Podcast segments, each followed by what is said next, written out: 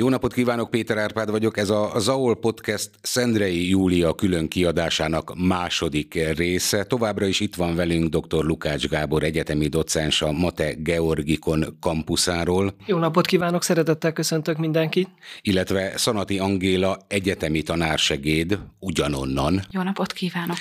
És róluk hát sok mindent érdemes tudni, de például azt e téma kapcsán, hogy a Szendrei kiállítás két kurátora, akivel beszélgetünk értelemszerűen Szendrei Júliáról, Szendrei Júlia élettörténetéről. Az első adást, ha valaki véletlenül nem hallotta, nyugodtan keresse meg a zaol.hu-n, mert nagyon-nagyon sok érdekes történeti adalék, és olyan tények is elhangzottak, amikkel azt hiszem, hogy többségünk nevében mondhatom, nem föltétlen vagyunk tisztában.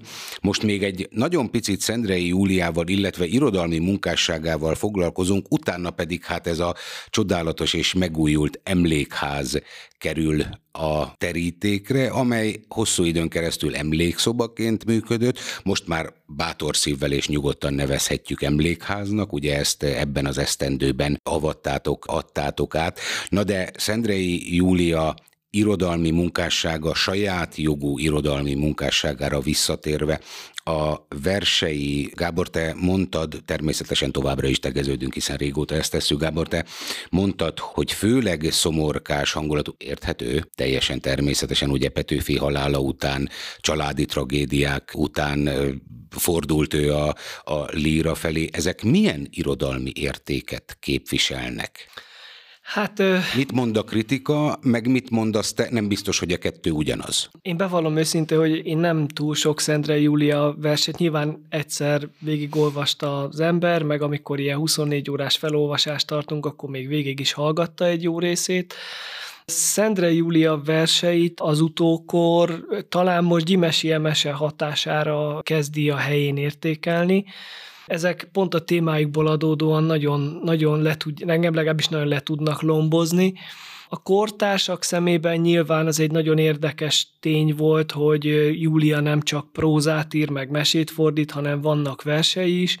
Hát én egy közeli kortársat idéznék, Gyulai Pát, aki egyébként a sógora is volt Júliának, hiszen ő Szendrei Mária férje, hát ő, ő ugye ilyen finoman utalt rá, hogy a nőknek egyébként sokkal jobban áll a fokanál a kezébe, mint a toll, tehát nem volt egy teljesen elfogadó ezen a téren ez a derék irodalomkritikus. Ő, ő nem értékelte, amennyire emlékszem, túl nagyra Júliának a lírai ényét, a versei egyébként nyilván nem egy Petőfi, meg egy Arany János, tehát azért még egyszer mondom, ez a, az önkifejezésnek ez a mély, depresszív lelki állapotra utaló volt a miatt sem, de egyébként vannak neki kimondottan, tehát a magyar gyermekek éneke az például szerintem egy, egy kitűnő, nagyon szépen, szabályosan megírt vers, Júliát szerintem nem elsősorban a lírai munkássága miatt méltatják az irodalom történészek, és akkor azt hiszem, hogy össze is foglaltam ezt a részét a munkásságának. Alkatilag ő egyébként Petőfi halála után az új házasságában ő egy befelé forduló ember lett, vagy valamelyest azért, ha már alkotó tevékenységet is végzett, azért nyitott volt, lehetett vele beszélni, beszélgetni, el lehetett érni, ahogyan ezt ma mondanánk. Hát én úgy gondolom, hogy, hogy amennyire, amennyire a naplóiból, illetve amennyire a kortársak megítéléséből tudjuk, de a sorban jönnek a gyermekek. Tehát 51-ben születik Attila, 55-ben Árpád, 57-ben Viola, 61-ben Ilona, tehát rengeteget van otthon, nyilván eljár rendezvényekre ugye a gyermekeivel, de az 50-es évek második felétől már rengeteget ágyban fekvő beteg. Ugye utóbb a ményakrák vitte el, de valószínű, hogy más betegségei is voltak, helyre is úgy kerül el az édesapjával, hogy Balatonfüredre mennek gyógykúrára, tehát nyilván a kortársak egy jó része elérte. Nyilván az irodalmi közösség, aki éppen kapcsolatot akart volna vele tartani, jobbára elérte, de ő, hát most ez így ronda lesz, hogy mondom, de ő főállású anya, tehát a gyermekeinek szentelt, meg az irodalmi munkásságnak rengeteg időt, és hát nyilván emellett a megromlott házasságát próbálta úgy, ahogy rendben tartani, illetve hát a, a hugát, Szendrei Máriát mellette cseperedik gyönyörű nővé. Tehát ugye tíz évvel fiatalabbnál a Szendrei Mária, aki 11 éves, amikor elveszíti az édesanyját, és hát Júliát nem vetlenül nevezi, hogy anyácskának. Tehát a kérdésre visszatérve Júlia természetesen elérhető volt, és mindenki tudta ugye, hogy Petőfi nejéről van szó, aki most már horvátné, de nem, nem volt, amennyire tudom, nem volt egy ilyen közösségben nagyon eljáró személy, tehát ez a befelé forduló lelki állapot, ez talán helytálló. Ugorjunk vissza helyre, és most már a házzal, a Szendrei, ma már emlékházzal, de régi elnevezéssel nyugodtan mondhatjuk Szendrei háznak, Na ennyit előlegezzünk meg, ide fogunk a végén eljutni, de most már egy kibővült területen egy nagyon érdekes, csodálatos kiállítás, pláne hogyha Gábor a te vezetéseddel valaki tényleg elmerül az irodalmi emlékekbe és meg is hallgatja, akkor az egy fantasztikus élmény, és hát mondjuk azon falak között állni, ahol Szendrei Júlia egészen biztosan állt hajdan nagyon-nagyon régen, az egyfajta különleges kuriózum érzés. Kicsit beszéljünk még egyelőre magáról az épületről, aztán majd 2009-től gombolítsuk föl a szálakat, hiszen azóta van egyáltalán emlékszoba. Mi volt ez az épület, mi volt a sorsa a későbbi évtizedekben, évszázadban? Az épületet a, nagyjából a, a Festetics György, mikor átveszi a, a birtokot 1782-ben, utána épül ki jobbára maga a majorság, és valószínűleg, hogy a, az épület is a, az 1700-as évek utolsó évtizedeiben épül, bővül, valószínűleg ezt több részletben építették föl. Ez egy uradalmi cseléd lakás sor tulajdonképpen, és nagyon izgalmas az abból a szempontból a története, hogy megmaradt majdnem változatlan formában. Természetesen ugye a szocialista érában nyitottak benne kényszerlakásokat, elfalaszták. Most, amit összenyitottunk, ez a három lakrész, vagy három rész, ebből ugye egy volt a valamikori emlékszoba, kettő pedig két családnak adott otthont, komfortfokozat nélküli lakásként és hát valóban az évszázadok alatt ugye 44-45-ig a festeti családnak a központi uradalmának, hát nem hiába hívták új majornak, talán a leginnovatívabb, a legújabb tudást adó majorságának az egyik központi épülete volt, ahol ugye az ispán, tehát nem csak cselédek, illetve talán a 18. század végének a cseléd kifejezése az nem ugyanaz, mint mondjuk a. Ziyé Gyula puszták népének a cselédje, tehát ott, ha valaki cselédnek állt, az azt jelenti, hogy volt valamilyen hasznos tudományos tudás, ami miatt az uradalom nem csak a robot során számított rá, hanem egyébként dolgozóként is. Tehát itt laktak szendreiék, és hát valóban az egy egyedülálló élmény tudni, hogy na mondjuk a szendrei családnak a lakrészét most így hát legalább száz év után ismét egyben nyitottuk, mert valószínű, hogy ezt a kis pici sarkot, ahol volt az emlékszoba, ezt a 20-as években falaszták el, és nyitották meg kifelé az egyik ablak helyét egy ajtóval. Változatos dolgok keringenek, hogy ez mi lehetett. Tehát, hogy iskolaterem volt, tehát tanterem, a Klebersberg féle iskolareform idején ott tanították az alsós, vagy az elemi iskolába járó gyerekeket, erről is volt információ, aztán számtartói iroda, volt, aki még azt is mondta, hogy oda hordták a tejet régen, nyilván az egyik nem zárja ki a másikat, volt, hogy gazdász, lovász fiúknak volt az átmeneti szállása, akik aludtak ott, illetve hát azt tudjuk, hogy a 60-as évek végétől Petánovics Katalin és a Balatoni Múzeum közreműködésével Vári Andorné kezdeményezésére már emlékszobaként működött, és utána ugye egy rövid idővel ezt bezárták először, és utána nagyjából 79-78-ba 68-ba és 2008-ba volt nagy szendrei kiállítás a Balatoni Múzeumban, és mindig ezt követően nyílt ki ott egy emlékszoba, ami ideig, óráig működött. Most a legutolsó nyitás 2009-ben volt, de ez nem ideig, óráig működik, hanem reméljük az örökké valóságig, vagy esetleg egy nagyon picit rövidebb ideig, de hogy még hosszú-hosszú évtizedekig, évszázadokig emléket állít Szendrei Júliának, és egy kicsit Petőfinek is általa természetesen. Ezt a 2009-es nyitást és az ötletet elevenítsük fel. Mi volt a szándék, mi volt a cél, és abban a mainál lényegesen kisebb alapterületű tizenpár négyzetméteren mit lehetett látni. És milyen állapotban maradt meg fenn az a ház? Ott ugye 2008-ban volt egy nagy kiállítás a Balatoni Múzeumban, amit részben a város, részben ugye a Nők a Balatonér Egyesület, Vetőné Zeke Erzsébet részben, Vári Andorné kezdeményezett, és ott Havasi Bálint barátom volt az, aki a szárnyai alá vette, lehet ezt így mondani, és, és akkor ott megvalósult ez a kiállítás, és utána ugye a város kinyilvánította azt az akaratát, Keszthely városa akkori polgármesterével Ruzsics úrral együtt, hogy ad támogatást, csak csinálja meg az egyetem, hogy ott egy látogatható emlékhely legyen. Racki Ritát kérték föl a Petőfi Irodalmi Múzeum korábbi igazgatóját kurátornak, és hát összerakott, hogy nyilván a 14 négyzetméter eléggé behatárolta, hogy mit lehetett összeállítani, milyen anyagot, egy Petőfi Szendrei család történetét, Júlia életét, munkásságát bemutató kiállítást, és hát ugye az egyetem vállalta, akkor még ugye Pannon Egyetem Georgikon kara, hogy ezt működtetni fogja. Két évig próbáltuk fix nyitvatartással, nem igazán vált be sajnos, tehát nagyon kevesen jöttek, viszont rengetegen telefonáltak, hogy megnéznék, akkor áttértünk bejelentkezésesre, és hát azért azt el kell, hogy mondjuk, hogy ott a körülmények ugye pici volt, a felújítás során ugye a legmodernebb technikát alkalmazták, ami egy műemléknél nem biztos, hogy annyira szerencsés, tehát penészesedett is, egy része az anyagnak a, egy részét folyamatosan cserélnünk kellett, mert tönkrement sajnos, tehát ugye papír alapon készült, most az új kiállításnál mindent ogrofomra nyomtattunk, hogy ezt elkerüljük, vagy a nagy részét a kiállításnak erre nyomtattuk. Tehát én nem mondom, hogy gond volt a kiállítás, nyilván 2008-9-ben teljesen más elvárás volt egy, egy ekkora alapterületű kiállítással szemben, mint mondjuk manapság. Tehát ez fennmaradt, és hát a, a kiállítást mindig is támogatták, tehát a Dublec Károly dékán úr akkor nem áll oda 2008-ba, amikor tudjuk, hogy egy eléggé válságos év volt, és azt a pár millió forintot, mert itt a nagy részét azért a Georgikon tette hozzá, hogy megvalósuljon a, a kiállítás, meg hogy rendbe tegyük a környéket, akkor az biztos, hogy abban a korban nem valósul meg.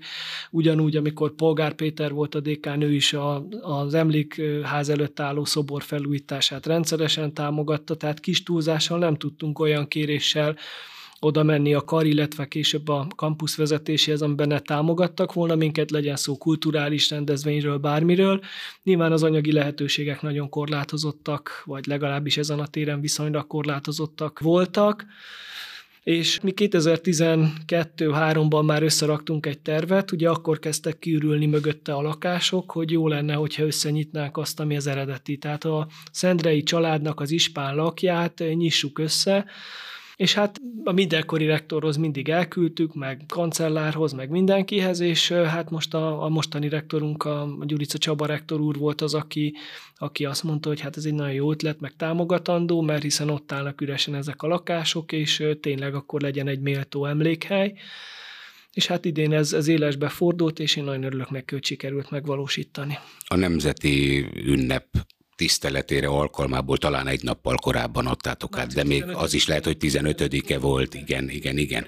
No, mi van bent? Mit látunk? Egy kicsit, kicsit kalauzoljatok el már csak azzal a szándékkal is az én szándékom az, hogy egyrészt érdekes, hogy mit sikerül megmutatni, másrészt pedig hát, ha valakinek itt Szertezala megyében, vagy hát bárhol a világban, aki ezt hallgatja, egy kicsit fölkeltjük az érdeklődését, és a következő egy-két-három hónapban, vagy négyben, vagy fél évben megszaporodnak a bejelentkezők, legalábbis számot illetően. Szóval mi van bent? Az is érdekes, ami kint van.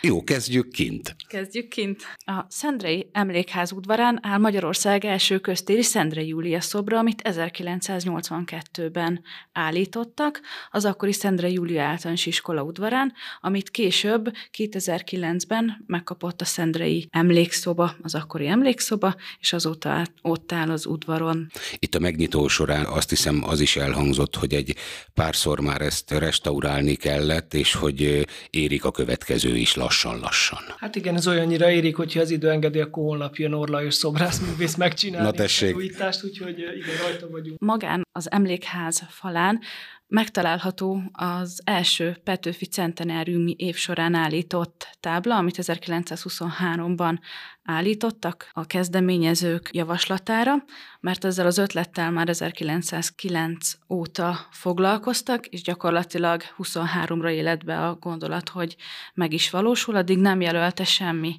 azon az épületen, hogy ott született volna Szendre Júlia, majd 2014-ben hogy egy kicsit színesebbé és árnyaltabbá tegyék Júlia képét, a Georgikon kar dolgozói is állítattak egy emléktáblát, ahol már megemlítésre kerül az, hogy Júlia nem csak Petőfi Sándor felesége volt, hanem író, költő és műfordító.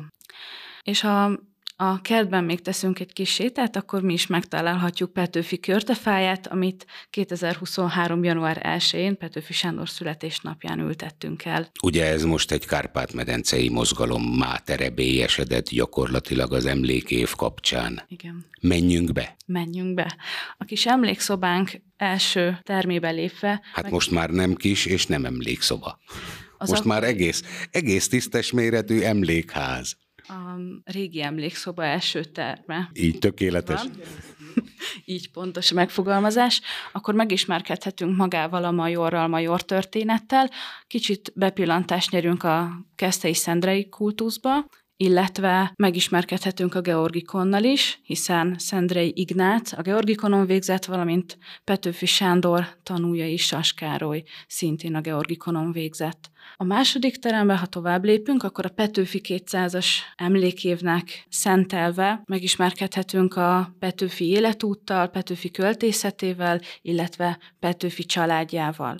Ha körbenézzünk, akkor kiemeltük Szendrei Júlia családját is, hogy a két család terme legyen a második szoba. Itt bemutatásra kerül néhány Szendrei Júlia naplórészlet, amelyből megismerhetjük Júlia gondolatvilágát, érzelemvilágát, illetve megtekinthetjük Szendre Ignác 95 éves fényképét. A harmadik terembe lépve csak Júliával foglalkozunk, Júlia életével, visszaemlékezésekkel, naprólészletekkel, versekkel, illetve korabeli rajzokkal, festményekkel illusztrálva létrehoztuk Szendre Júlia életútját, életkörvonalát, ahol elmélyedhetünk kicsit részletesebben Júlia életével, történéseivel, ami így kimaradt az irodalomkönyvből, vagy a történelemkönyvből. Sok minden van olyan. Sok, sok minden, minden van sok olyan. Minden, nagyon sok csemege várja a látogatókat a falakon, valamint van egy különlegessége is a harmadik teremnek. Magyari Miklós, erdélyi festőművész eredeti festménye is látható a falon, a tordai hasadék. Ez számunkra Szendre Júliásoknak azért fontos, mert Petőfi Sándor és Szendre Júlia utoljára ott látták egymást a tordai hasadék környékén. Ott volt az utolsó családi kirándulások, és utána már soha többet nem látták egymást. Nem lennék riporter, és szégyelném magam, ha egy kifejezésedben nem kapaszkodnék, és mind a kettőtökhöz szól, tehát mind a ketten kérlek válaszoljatok, próbáljátok megfogalmazni. Valami hasonlót akartam a végén egyébként magam is kérdezni, de ez annyira szép a kifejezés, hogy ezt veszem kölcsön. Mit jelent az, hogy nekünk, szendrei júliásoknak? Hogyan lehet ezt a jelenséget, ezt az embertípust, kevesen vagytok, de azért néhányan akadnak, főleg Keszthelyen, Keszthely térségében, körbeírni. Mi a lényege a nekünk Szendrei Júliások kifejezésnek? Mi van belül? Ugye egyrészt a, az a része a, a történetnek, hogy, hogy ezt a szerencsétlen sorsú asszonyt a kortársak, meg az utókor jelentős része is olyan dolgokért ítéli el, amiket ő vagy nem tett meg, vagy ha megtett, akkor azt a, azt a, a legnagyobb nehézségek közepette. Tehát a nekünk Szendre Júliásoknak itt azért mondanék néhány nevet, és nem sokan sajnos már, akik rengeteget tettek Kesztein és környékén a, a szendrei kultusz ápolásáért, létrehozásáért, Csákárpától indít, indulhatunk, aki a Balatoni Múzeumnak az egyik alapító atya, ő, ő rengeteg helyen ír, gyűjt, ő publikálja le Szendre Júliának a keresztelési anyakönyvi kivonatát, ő készít fotókat, amiket a mai napig az elsők a, a házról, és ezeket mi is kitettük természetesen de aztán később is, hát Vári Andorné, aki 57-be kezd helyre kerül, 58-ban megpróbálja elérni sikerrel, teszem hozzá, hogy a, a lányiskolát nevezzék el Szendrei általánosról, és utána Ibolya néni, hála Isten közöttünk van, nem régen jártunk nála, pont a kiállítás kapcsán is fantasztikusan friss szellemi állapotban elmondta, hogy, hogy mi történt 40-50-60 évvel ezelőtt. Ő volt, aki kezdeményezte a Szendrei szobor állítását, a, a 150 éves csodálatos születési évfordulót 78-ban, és nagyon sok mindent.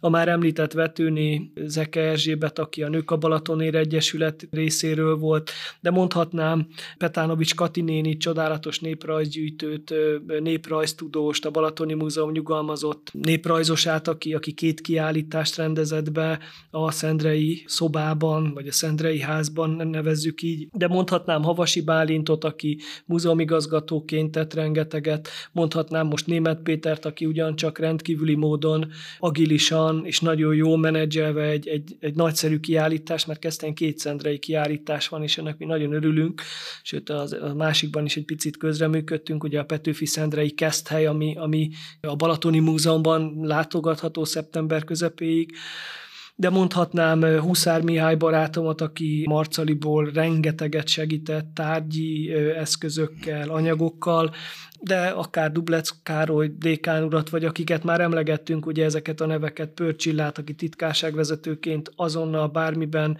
eh, mindig a rendelkezésünkre állt, és azt a több tucat embert, aki közreműködött önzetlenül a kiállítás megalkotásában, meg hát azt a Szendrei közösséget, akik eh, még a valamikori Szendrei általános iskolában dolgoztak, eh, tanítottak, de most már nincs Szendrei Júlia általános, illetve hát Csány Szendrei AMK van, de az a formája Szendrei Szendrei általános iskolának, ami valamikor volt, az már nincs.